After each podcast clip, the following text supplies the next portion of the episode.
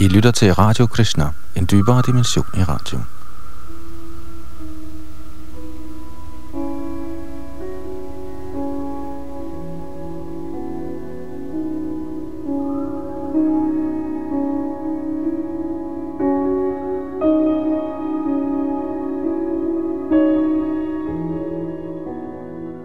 Vi er i gang med kapitel 13, Natur, Nyder og Bevidsthed, i vores gennemgang af den nye danske oversættelse af Bhagavad Gita, som er det mest kendte kapitel i det kæmpestore værk Mahabharat, der omhandler det større Indien for 5.000 år siden, hvor også Krishna inkarnerede i sin egen skikkelse, nemlig Krishna, blandt andet for at give Bhagavad Gita.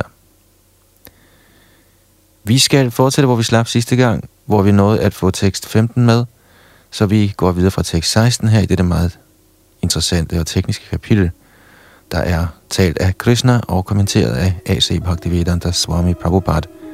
Og her ved mikrofon og teknik sidder Yadunandan Das.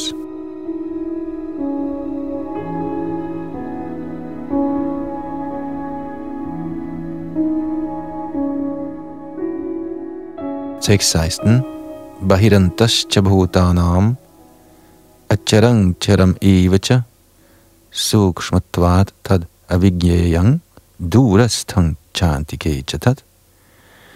Den højeste sandhed eksisterer udenfor og inden i alle levende væsener, de bevægelige og de ubevægelige. Fordi han er subtil, er han hinsides de materielle sensors magt til at se eller forstå. Skønt langt, langt væk er han også tæt på alle. Og til dette vers kommenterer Salila Prabhupada, fra den vediske litteratur forstår vi, at Narayana, den højeste person, eksisterer både indeni og uden for alle levende væsener. Han er til stede i både de åndelige og materielle verdener. Selvom han er langt, langt væk, er han alligevel tæt på os. Disse er den vediske litteraturs udtalelser. Asino durang vrajati shayano yati sarvata fra Katha Upanishad 1.2.21, og fordi han altid er optaget af transcendental lyksalighed, kan vi ikke forstå, hvordan han nyder sin fulde overdådighed. Vi kan ikke se eller forstå med disse fysiske sanser. Derfor udtaler det vediske sprog, at vi ikke kan forstå ham med vores fysiske sind eller vores fysiske sanser. Men den, som har fået renset sit sind og sine sanser ved at udøve Krishna-bevidsthed i hengiven tjeneste, kan se ham hele tiden. Brahma Sanghita bekræfter, at den hengivne, der har udviklet kærlighed til den højeste Gud, altid kan se ham uden ophør. Og det bliver bekræftet i Bhagavad Gita 11.54, at han kun kan ses og forstås ved hengiven tjeneste. Bhaktyat vananyaya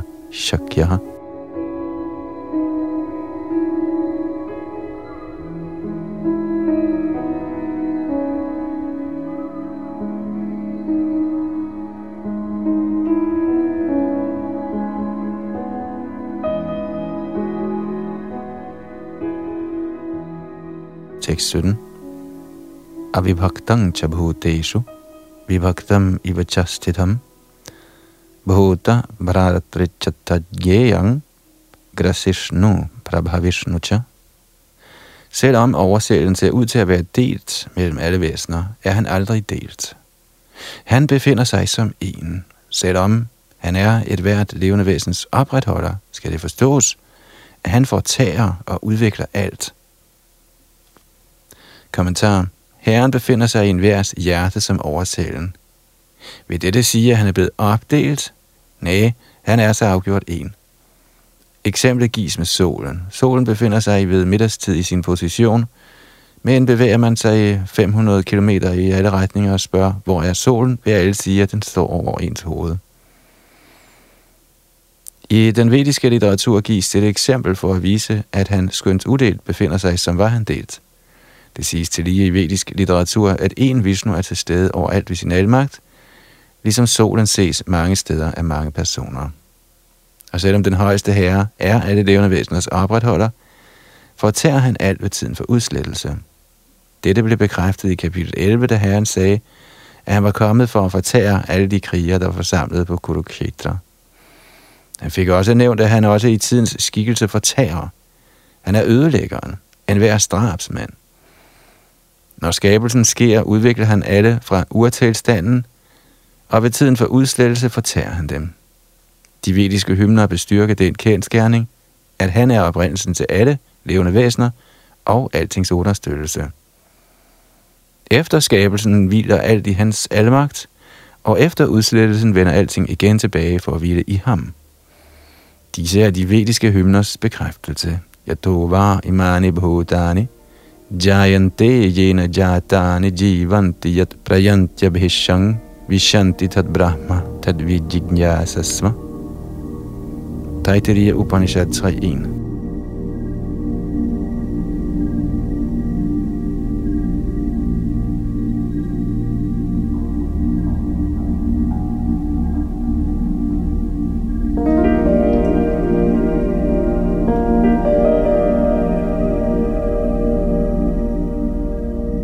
tekst af den.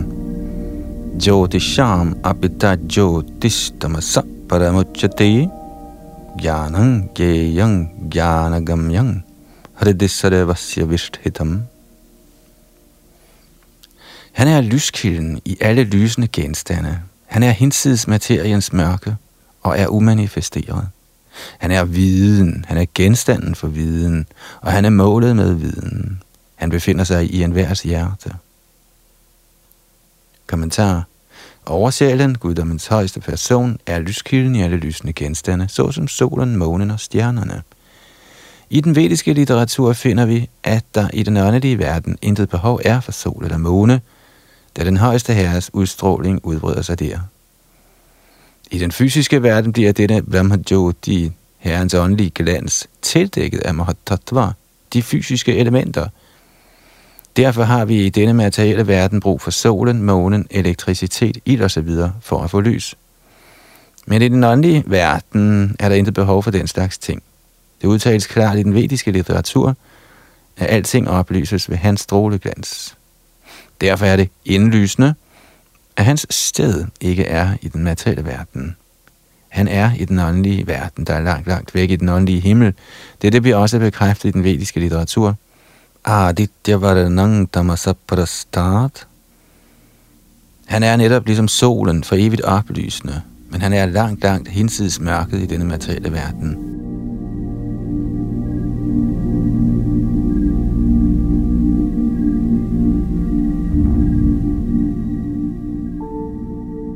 Hans viden er transcendental. Den vediske litteratur bekræfter, at Brahman er koncentreret transcendental viden – den, som gerne vil overflyttes til denne åndelige verden, modtager viden af den højeste herre, der er til stede i alles hjerter.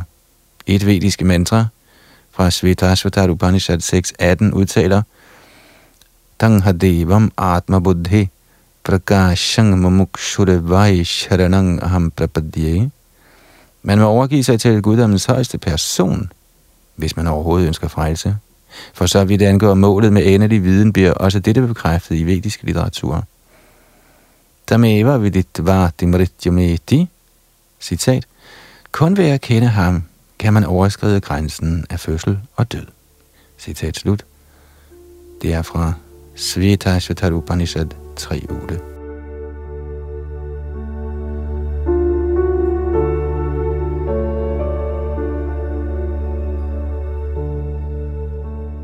Han befinder sig i alles hjerter som den højeste hersker. Den højeste har ben og hænder fordelt overalt, hvilket ikke kan siges som den individuelle sjæl.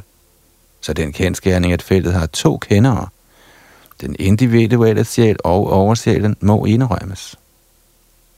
Ens egne hænder og ben udstrækker sig lokalt, men Krishnas hænder og ben udstrækker sig over det hele. Dette bliver bekræftet i Shvetashvatar Upanishad 3.17. Sarvasya Prabhum i Shanang Sadavasya Sharanang Brihat.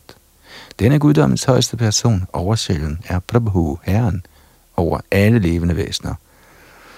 Derfor er han de levende væseners endelige tilflugt, så man kan ikke benægte den kendskærning, at den højeste oversjæl og den individuelle sjæl altid er forskellige.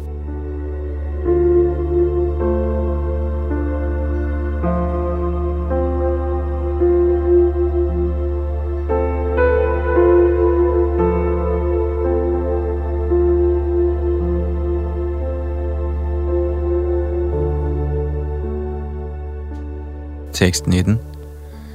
Ittikshetrang tatha gyanang geyang choktang samasata madbhakta etad vigyaya madbhava yo papadyate.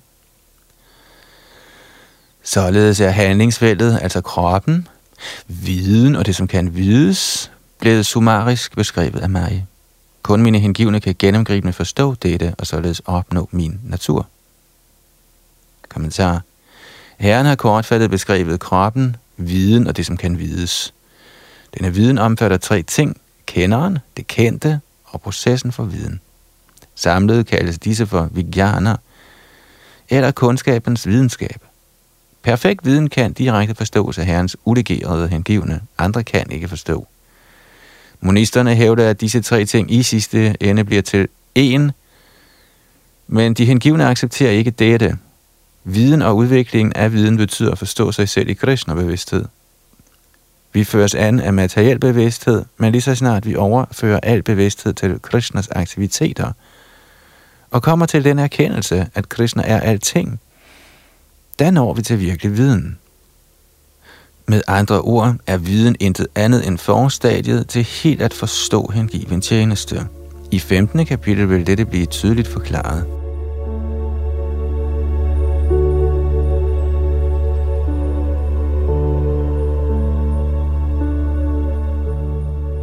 For nu at opsummere, kan man notere sig, at vers 6 og 7, begyndende fra Mahabhudani og videre over Chaitana Dhrati, analyserer de fysiske elementer og visse ytringer af symptomerne på livet.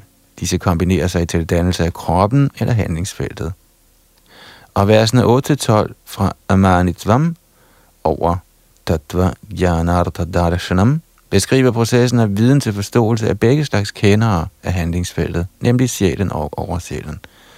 Så beskriver versene 13 og til og med 18, begyndende fra Anadi Matparam og videre over Hridisarvasya Vishthetam, sjælen og den højeste herre eller oversjælen. Således er tre ting blevet beskrevet. Handlingsfeltet, altså kroppen, processen til forståelse, samt både sjælen og oversjælen. Det vi især beskrevet her, er kun herrens ublandede hengivne kan forstå disse tre ting klart. Således er Bhagavad Gita i høj grad nyttig for disse hengivne. Det er de, som kan nå det højeste mål, den højeste her i Krishnas natur. Med andre ord er det kun de hengivne og ingen andre, der kan forstå Bhagavad Gita og opnå det ønskede resultat.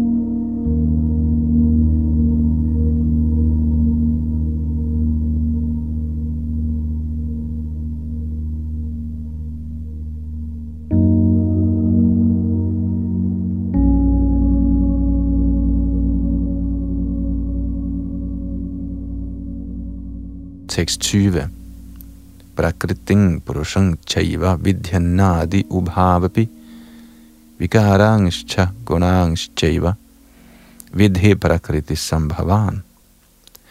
Den materielle natur og de levende væsener skal forstås som værende uden begyndelse. Deres omdannelser og materiens fremtrædelsesformer er frembringelser af den materielle natur. Kommentar. Med den viden, der gives i dette kapitel, kan man forstå kroppen altså handlingsfeltet og kroppens kendere. Det vil sige både den individuelle sjæl og oversjælen. Kroppen er handlingsfeltet, består af den materielle natur. Den individuelle sjæl, som er gjort og som nyder kroppens handlinger, er Burush, eller det levende væsen. Han er den ene kender, og den anden er oversjælen. Selvfølgelig skal det forstås, at både oversjælen og det individuelle levende væsen er forskellige manifestationer af guddommens højeste person. Det levende væsen befinder sig i kategorien af hans energi, og oversjælen befinder sig i kategorien af hans personlige udvidelser.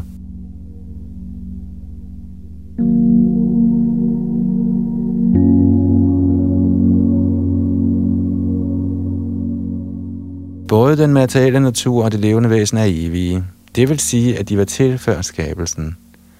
Den materielle manifestation sker fra den højeste herres energi, og ligeledes er der levende væsener, men de levende væsener er af den højere energi. Både de levende væsener og den materielle natur var til før til synekomsten af dette kosmos.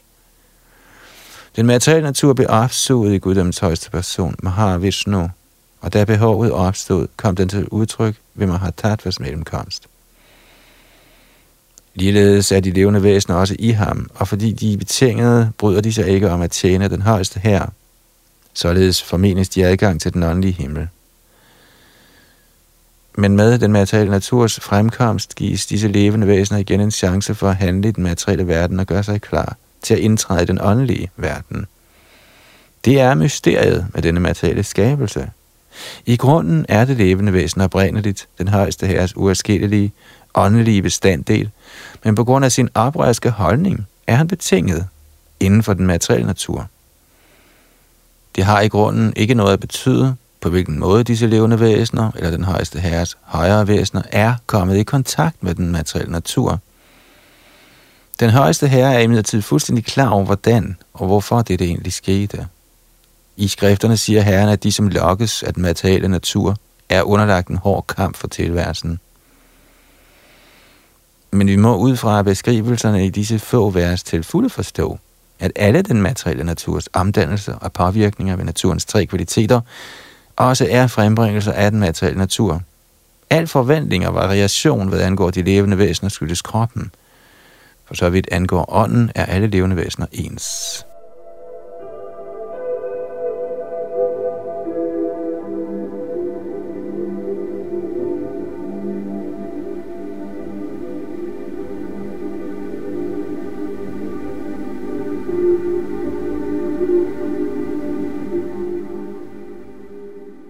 Tekst 21. Karya karana karatritve hetu prakritir uchate purusha sukha dukhanang bhogtritve hetu uchate. Naturen siges at være årsagen til alle materielle årsager og virkninger, hvorimod det levende væsen er årsagen til denne verdens forskellige sorg og glæder. Kommentar de forskellige manifestationer af krop og sanser blandt de levende væsener skyldes den materielle natur. Der er 8,4 millioner forskellige arter, og disse variationer er den materielle naturs skabelse.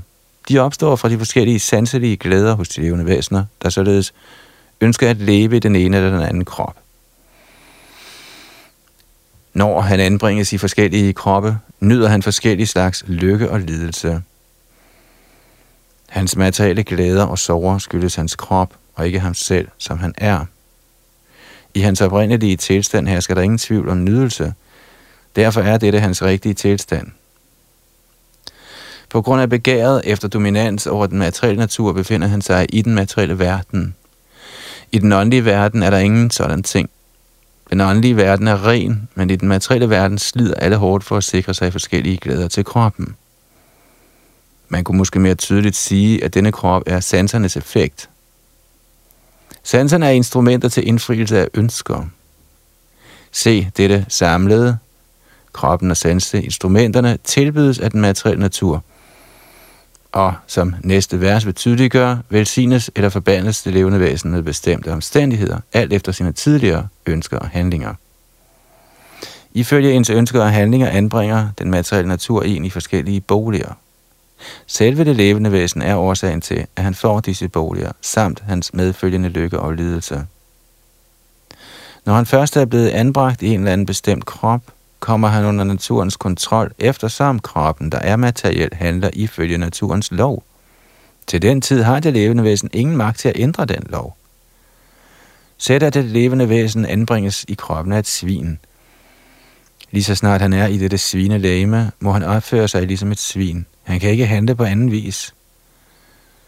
Og skulle det levende væsen ende i kroppen af et svin, tvinges han til at æde afføring og se sig som et svin. Ligeledes, hvis det levende væsen placeres i kroppen af en halvgud, må han handle i overensstemmelse med sin krop. Det er naturens lov. Men i alle tilfælde er oversjælen sammen med den individuelle sjæl. Dette forklares på følgende måde i Vedderne. Mundaka Upanishad 3.1.1 Dava Suparana Sayuja Sakhaya. Den højeste herre er så venlig mod det levende væsen, at han altid ledsager den individuelle sjæl, og under alle forhold er til stede som oversjælen eller Paramatma.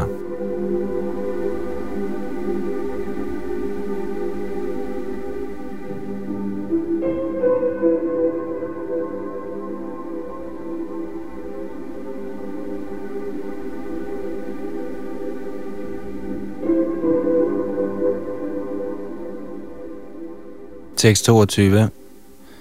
Purusha prakritisthohi bhungte prakritijan gunan karanang gunasangosya sadasad yoni janamasu.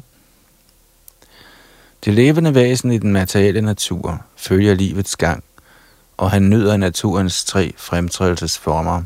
Dette skyldes hans omgang med denne materielle natur. Således møder han godt og ondt blandt de forskellige arter. Kommentar. Dette vers er meget vigtigt med henblik på en forståelse af, hvordan de levende væsener vandrer fra krop til krop. I andet kapitel forklares det, at det levende væsen vandrer fra den ene krop til den anden, ligesom man skifter tøj. Denne omklædning skyldes hans sympati for den materielle tilværelse. Så længe han lokkes af denne falske ytring, må han fortsat vandre fra lame til lame. På grund af sit begær efter dominans over den materielle natur, sættes han i sådanne elendige tilstande. Under påvirkning af fysisk begær, fødes det levende væsen snart som halvgud, snart som menneske, snart som dyr, som fugl, som orm, havdyr, helgen, insekt. Dette sker. Og i alle tilfælde opfatter det levende væsen sig som herre over sine omstændigheder, og dog er han underlagt den materielle naturs indflydelse.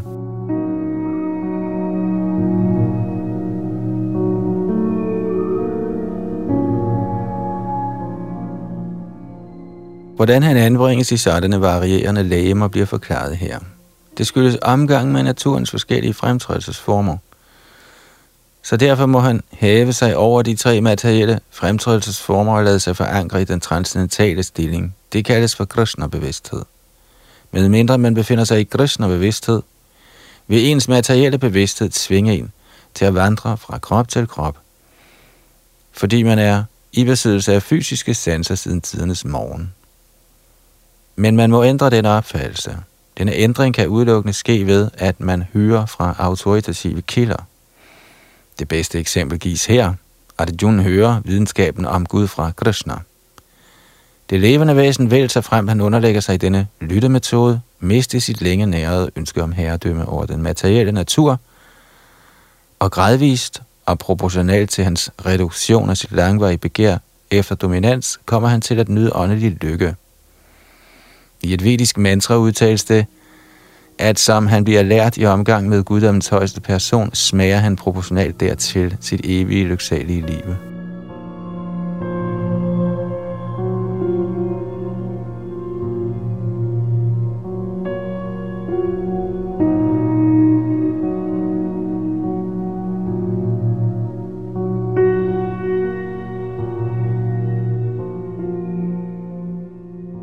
Tekst 23. Upadrashtanumantacha Bharta Bhukta Maheshwara Paramatmeti Chapyukto Dehesmin Purusha Para. Og dog er der i dette læme en anden, en transcendental nyder. Der er Herren, den øverste ejer, der eksisterer som tilsynsførende og tilladelsesgivende, og som kendes som oversælen. Kommentar. Her står, at oversjælen, der altid er sammen med den individuelle sjæl, er den højeste herres repræsentation. Han er ikke et almindeligt levende væsen. Fordi monistfilosoferne opfatter kroppens kender som en, tænker de, at der ingen forskel er på oversjælen og den individuelle sjæl. For at præcisere dette, siger Herren, at han repræsenteres som Brahmatma i hver krop. Han adskiller sig fra den individuelle sjæl. Han er bra, transcendental. Den individuelle sjæl nyder aktiviteterne på et bestemt handlingsfelt, men oversjælen er til stede ikke som en begrænset nyder eller som en, der tager del i lægens aktiviteter, men som vidnet, den opsynshavende, den tilladelsesgivende og højeste nydere. Hans navn er Brahmatma, ikke Atma, og han er transcendental. Det står fuldstændig klart, at Atma og Paramatma er forskellige. Oversjælen, Paramatma, har ben og hænder overalt, men den individuelle sjæl har ikke. Og fordi Paramatma er den højeste herre, er han til stede indeni for at godkende den individuelle sjæls begær efter fysisk morskab. Uden den højeste sjæls godkendelse, kan den individuelle sjæl intet foretage sig. Individet er bhukta eller opretholdt, og herren er bhukta eller opretholderen. Der er utallige levende væsener, og han bliver i dem som en ven.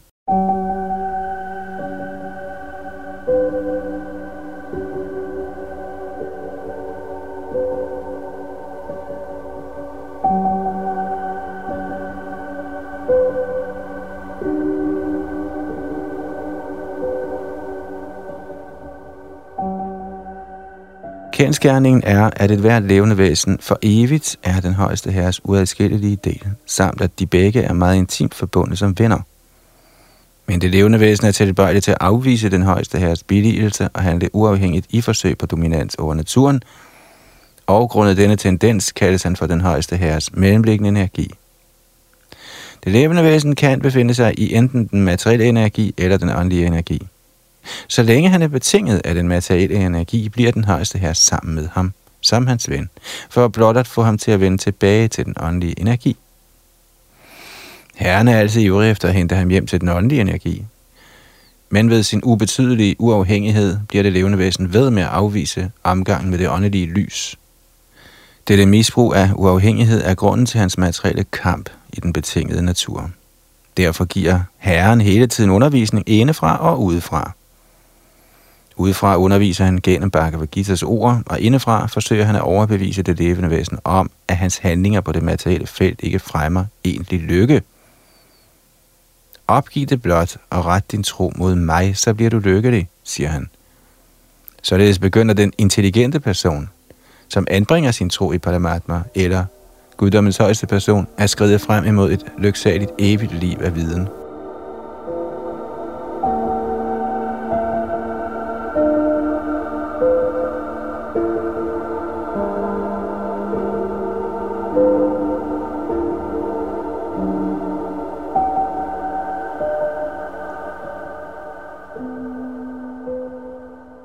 Tekst 24. Ja evang vehti purushang prakriting cha gunai saha sarvatha vartamano opi nasabhujo vijayate. Den, som forstår denne filosofi om den materielle natur, det levende væsen og samspillet mellem naturens fremtrædelsesformer, vil helt sikkert opnå befrielse. Han vil ikke fødes her igen, uanset hans nuværende stilling. Kommentar. En klar forståelse af den materielle natur, oversælen, den individuelle sjæl og deres indbyrdes forhold sætter ind i stand til at blive befriet og vende sig til den åndelige atmosfære, uden at skulle tvinges tilbage til denne fysiske natur. Det er resultatet af viden.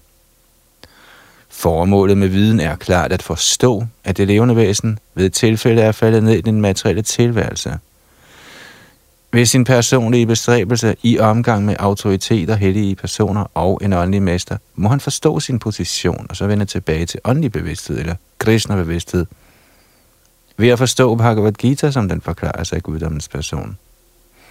Der kan han være ganske sikker på, at han aldrig igen vender tilbage til denne materielle tilværelse. Han vil forfremmes til den åndelige verden til et lyksaligt evigt liv af oplysning.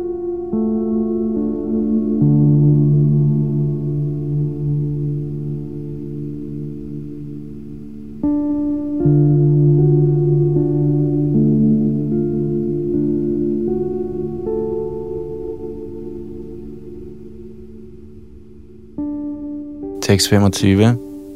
Dhyanenat manipashyanti ke chidatmanamatmana anye sankhyena yogena karma yogena chapari.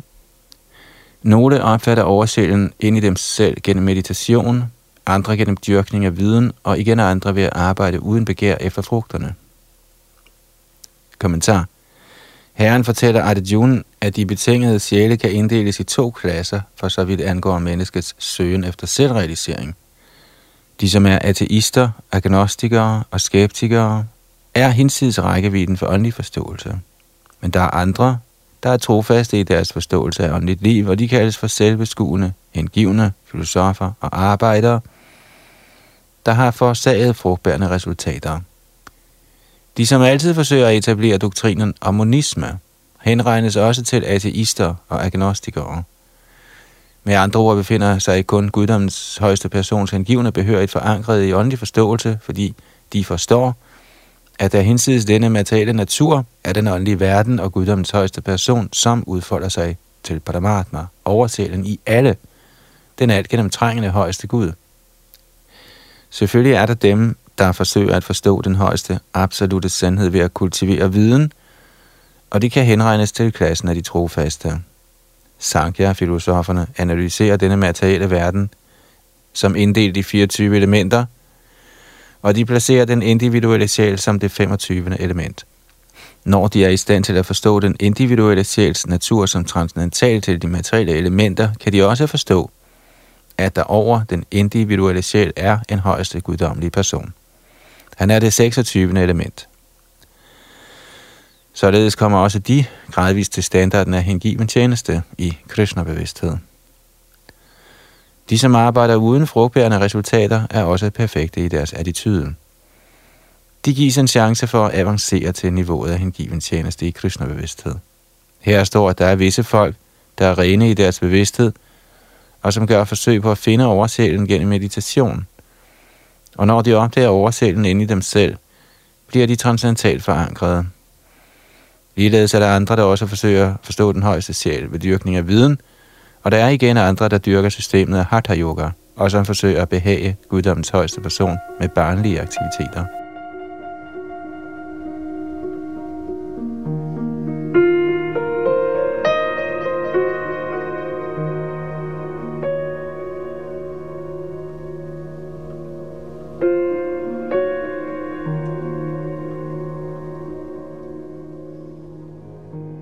626.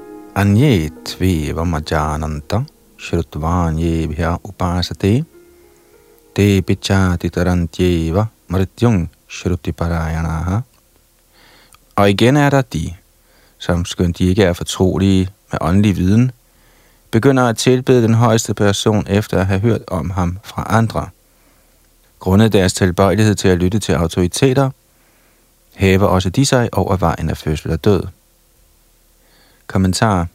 Dette vers er især anvendeligt på det moderne samfund, eftersom der i det moderne samfund stort set ingen uddannelse gives i åndelige emner.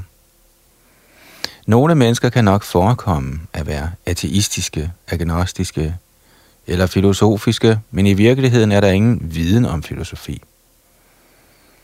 Hvad angår den jævne mand, har han, så fremt han er en god selv, en chance for at avancere ved at lytte – denne lyttemetode er meget vigtig. Herren Chaitanya, der forkyndte Krishna-bevidsthed i den moderne verden, er stor vægt på at lytte.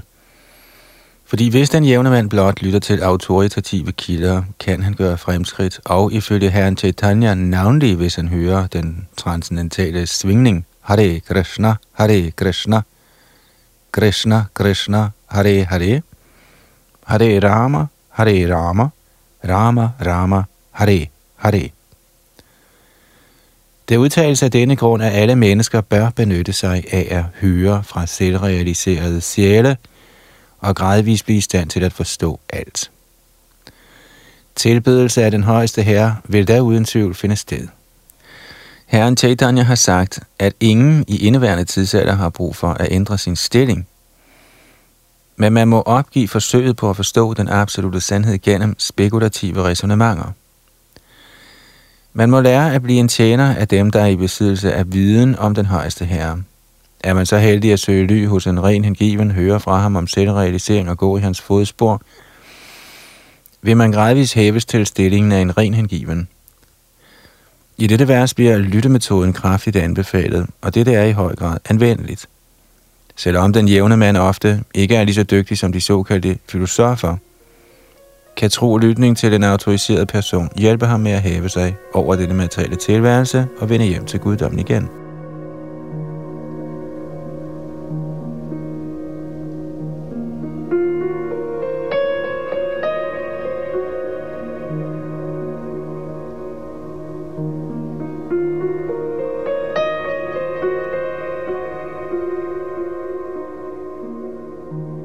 Tekst 27 yavat sanjayate kinchit satvang sthavara jangamam kshetra kshetragya sanjogat bharatar shabha. O du bedste af Bharata, vid, at alt du ser i tilværelsen, både det bevægelige og det ubevægelige, kun er en kombination af handlingsfeltet og dets kender. Kommentar Både den materielle natur og det levende væsen, der var til før skabelsen af kosmos, bliver forklaret i dette vers. Alt, som er skabt, er kun en kombination af det levende væsen og den materielle natur. Der er mange manifestationer, såsom træer, bjerge og høje, der ikke bevæger sig, og der er mange skabninger, der bevæger sig, og alle er de blot en kombination af den materielle natur og den højere natur, det levende væsen. Uden berøringen af den højere natur, det levende væsen, kan intet vokse. Forholdet mellem stof og højere natur fortsætter for evigt, og denne kombination effektueres af den højeste herre. Derfor er han den, der styrer både den højere og den lavere natur. Den materielle natur bliver skabt af ham, og den højere natur anbringes i denne materielle natur, og således finder alle disse aktiviteter og manifestationer sted.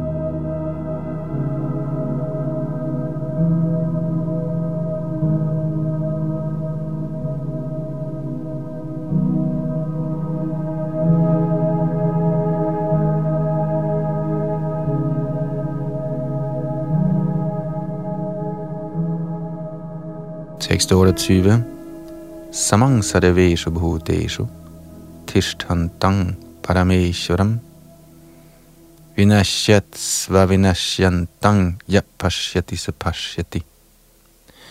Den, som ser, at oversjælen ledsager den individuelle sjæl i alle lægemer, og som forstår, at hverken sjælen eller oversjælen inden i den forgængelige krop nogensinde forgår, ser tingene rigtigt. Kommentar den, som ved god omgang kan se tre ting kombineret, kroppen, kroppens ejer, eller den individuelle sjæl, samt den individuelle sjæls ven, er korrekt forankret i viden. Med mindre man plejer omgang med en virkelig kender af åndelige emner, kan man ikke se disse tre ting. De, som ikke har sådan omgang, er uvidende. De ser kun kroppen. Og de tror, at alt slutter med kroppen. Det er dog forkert. Efter kroppens endeligt er både sjælen og oversjælen fortsat til, og de vedbliver evindeligt i mange varierende, bevægelige og ubevægelige former. Sanskrit ordet Parameshvara oversættes under tiden som den individuelle sjæl, fordi sjælen er kroppens herre, og han efter kroppens endeligt overføres til nok en form. På den måde er han herren, men der er andre, der tolker denne Parameshvara til at være oversjælen – i begge tilfælde vedbliver både oversælen og den individuelle sjæl med at eksistere. De går ikke til grunde. Den, som kan se på den måde, kan i virkeligheden se, hvad der sker.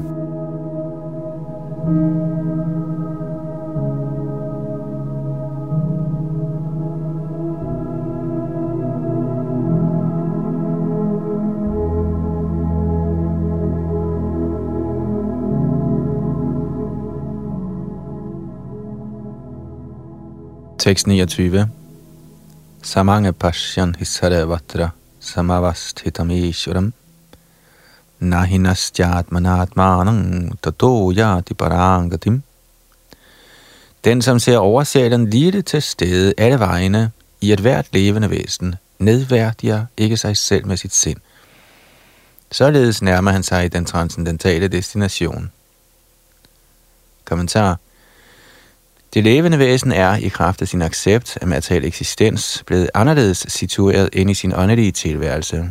Men forstår man, at den højeste er til stede i sit aspekt som Paramatma over det hele, hvilket vil sige, at man ser tilstedeværelsen af guddoms højeste person i alle væsener, nedværdiger man sig ikke med en nedbrydende mentalitet. Og man vil således gradvist skride frem hen imod den åndelige verden.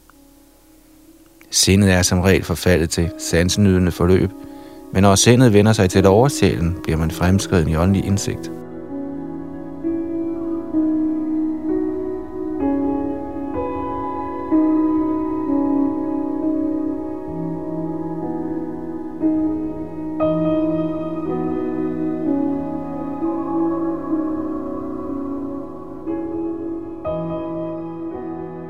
Tekst 30.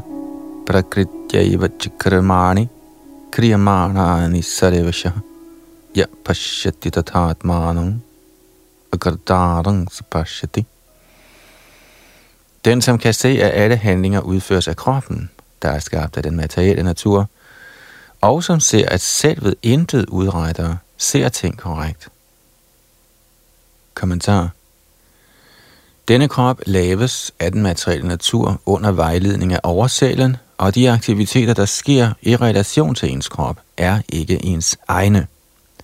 Uanset hvad man foretager sig, enten til glæde eller sorg, tvinges man til dette på grund af lægems konstruktionen.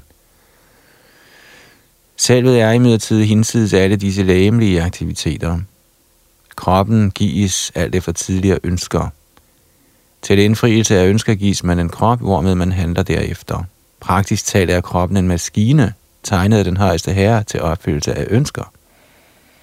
På grund af ønsker anbringes man i vanskeligheder til lidelse eller behag.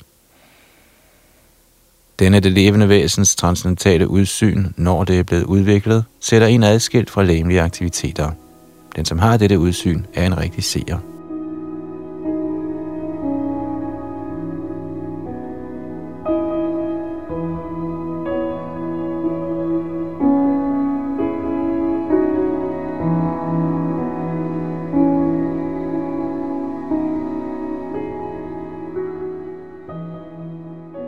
Tekst 31. Yada bhuta prathag bhavam ekastham anupashyati tata eva javistarang brahma sampadyate tada. Når en fornuftig person ophører med at se forskellige væsener på grund af forskellige materielle lægemer og ser, hvordan levende væsener er udbredt overalt, når han til Brahman-opfattelsen. Kommentar når man er i stand til at se, at de levende væseners varierende kroppe affødes på grund af den individuelle sjæls forskellige begær, og egentlig ikke tilhører selve sjælen, ser man korrekt. I den materielle livsopfattelse ser vi nogen som halvgud, nogen som menneske, som hund, katter osv. Det er materielt syn, ikke rigtigt syn. Denne materielle skælden skyldes en materiel livsholdning. Efter den forgængelige krops udslettelse, er den åndelige sjæl en. Den åndelige sjæl får, på grund af kontakt med den materielle natur, forskellige typer af legemer. Når man kan se dette, opnår man åndeligt udsyn. Således fri for sondringer, såsom med menneskedyr, høj, lav og så videre, bliver man lutret i sin bevidsthed og i stand til at udvikle Krishna-bevidsthed i sin åndelige identitet. Hvordan man da ser ting, bliver forklaret i næste vers.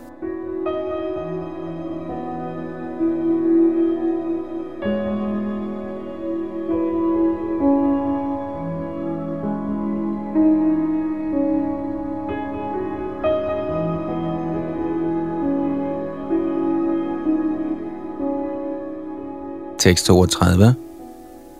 Anaditvan nirgunatvat paramatmayam avyaya sharirastho begonteya nakaroti nalipyate.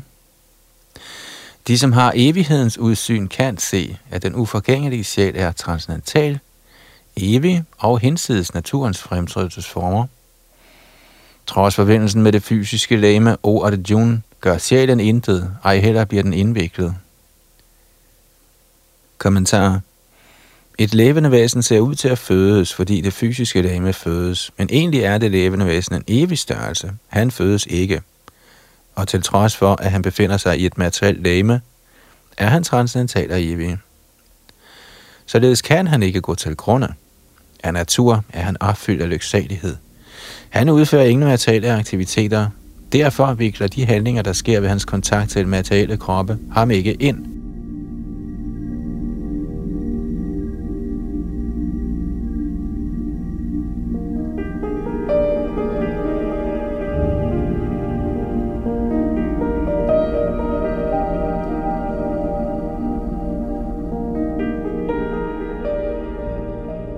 Tekst 33 Yatha sarvagatam saukshmyad akashang nopaliyate sarvatra vasthito dehe tathatma nopaliyate På grund af sin subtile natur blander sig æderen ikke med noget, selvom den gennemtrænger alt.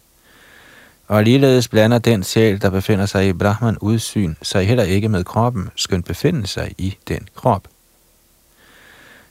Kommentarer. Luften trænger ind i vand, mudder, afføring og alt muligt andet, dog blander den sig ikke med noget. Ligeledes er det levende væsen skønt anbragt i mangfoldigheder af kroppe, hævet over disse grundet sin subtile natur. Derfor er det umuligt med de materielle øjne at se, hvordan det levende væsen er i kontakt med denne krop, og hvordan han kommer ud af den efter kroppens endeligt. Ingen inden for videnskaben er i stand til at konstatere dette.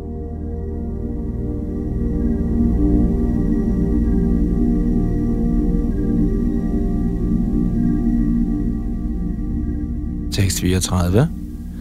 Yata prakasha yatjeka kritsnang lokam imangaravihi. kshetrang kshetri tatha kritsnang prakashayati bharata. O søn af Bharat, ligesom solen egenhændigt oplyser hele dette univers, oplyser ligeledes det levende væsen, der er et i kroppen, hele kroppen med bevidsthed. Kommentar der er forskellige teorier om bevidsthed. Her i Bhagavad Gita gives eksemplet med solen og solskinnet. Ligesom solen fra et sted oplyser det ganske univers, oplyser ligeledes en lille partikel af åndet i sjæl, skønt befinde sig i hjertet på denne krop, hele kroppen med bevidsthed. Således er bevidsthed beviset på sjælens tilstedeværelse, ligesom solskin eller lys er bevis på solens tilstedeværelse. Når sjælen er til stede i kroppen, er der bevidsthed over hele kroppen, og lige så snart sjælen har forladt kroppen, ophører bevidstheden. Dette kan let forstås af enhver begavet mand. Derfor er bevidstheden ikke en frembringelse af kombinationerne i det fysiske stof. Det er symptomet på det levende væsen. Det levende væsens bevidsthed er, skønt et i kvalitet med den højeste bevidsthed, ikke alt omfattende – eftersom det ene lægemes bevidsthed ikke deler den af et andet lægeme. Men oversjælen, der befinder sig i alle lægemer som den individuelle sjæls ven, er bevidst om alle kroppe. Det udgør forskellen på altomfattende bevidsthed og individuel bevidsthed.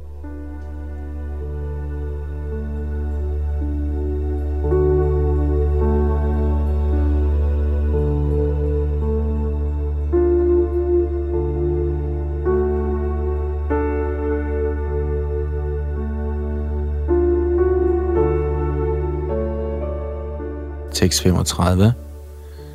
Kshetra kshetra gyayor evam antarang jnana chakshusha bhuta prakriti mokshang cha ye vidurayanti teparam. De, som med kundskabens egne ser forskel på kroppen og dens kender, og som også kan forstå processen til udfrielse fra den materielle naturs trældom, opnår det højeste mål.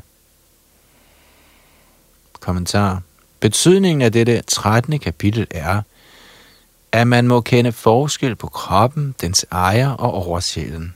Man må påskynde befrielsesprocessen, som beskrevet i versene 8-12. Der kan man gå videre til den højeste destination. En trofast person må for det første sørge for at komme i godt selskab med henblik på at høre om Gud, og således gradvist blive oplyst. Accepterer man en åndelig mester, kan man lære at skelne mellem ånd og stof, og dette bliver et springbræt til videre åndelig indsigt. En åndelig mester vil gennem forskellige instruktioner lære sine elever at gøre sig fri af den materielle livsopfattelse. For eksempel finder vi i Bhagavad Gita, at Krishna underviser Arjuna for at gøre ham fri af materialistiske hensyn.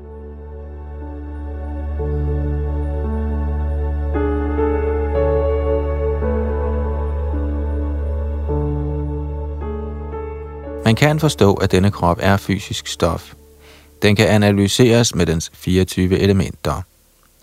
Kroppen er en grov manifestation, og den subtile manifestation er sindet og psykologiske effekter. Og symptomerne på liv er samspillet mellem disse ting. Men ovenover dette er der sjælen, og der er til lige oversjælen. Sjælen og oversjælen er to. Denne materielle verden fungerer ved forbindelsen mellem sjælen og de 24 materielle elementer. Den, som kan se konstitutionen i hele den materielle manifestation som denne kombination af sjæl og fysiske elementer, og som desuden kan se situationen af den højeste sjæl, bliver egnet til at blive forflyttet til den åndelige verden. Disse ting er tiltænkt overvejelse og indsigt, og man må sikre sig en fuldkommen forståelse af dette kapitel med den åndelige mesters hjælp.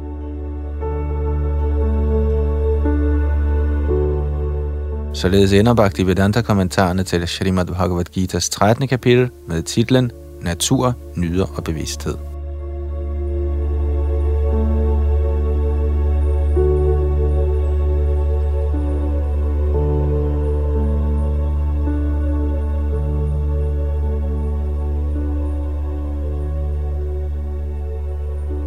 Og her kan vi jo så passende runde denne afdeling af oplæsning af Bhagavad Gita af for denne gang.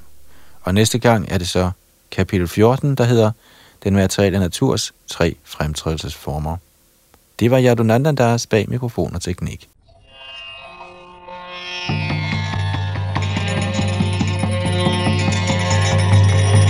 Hare Krishna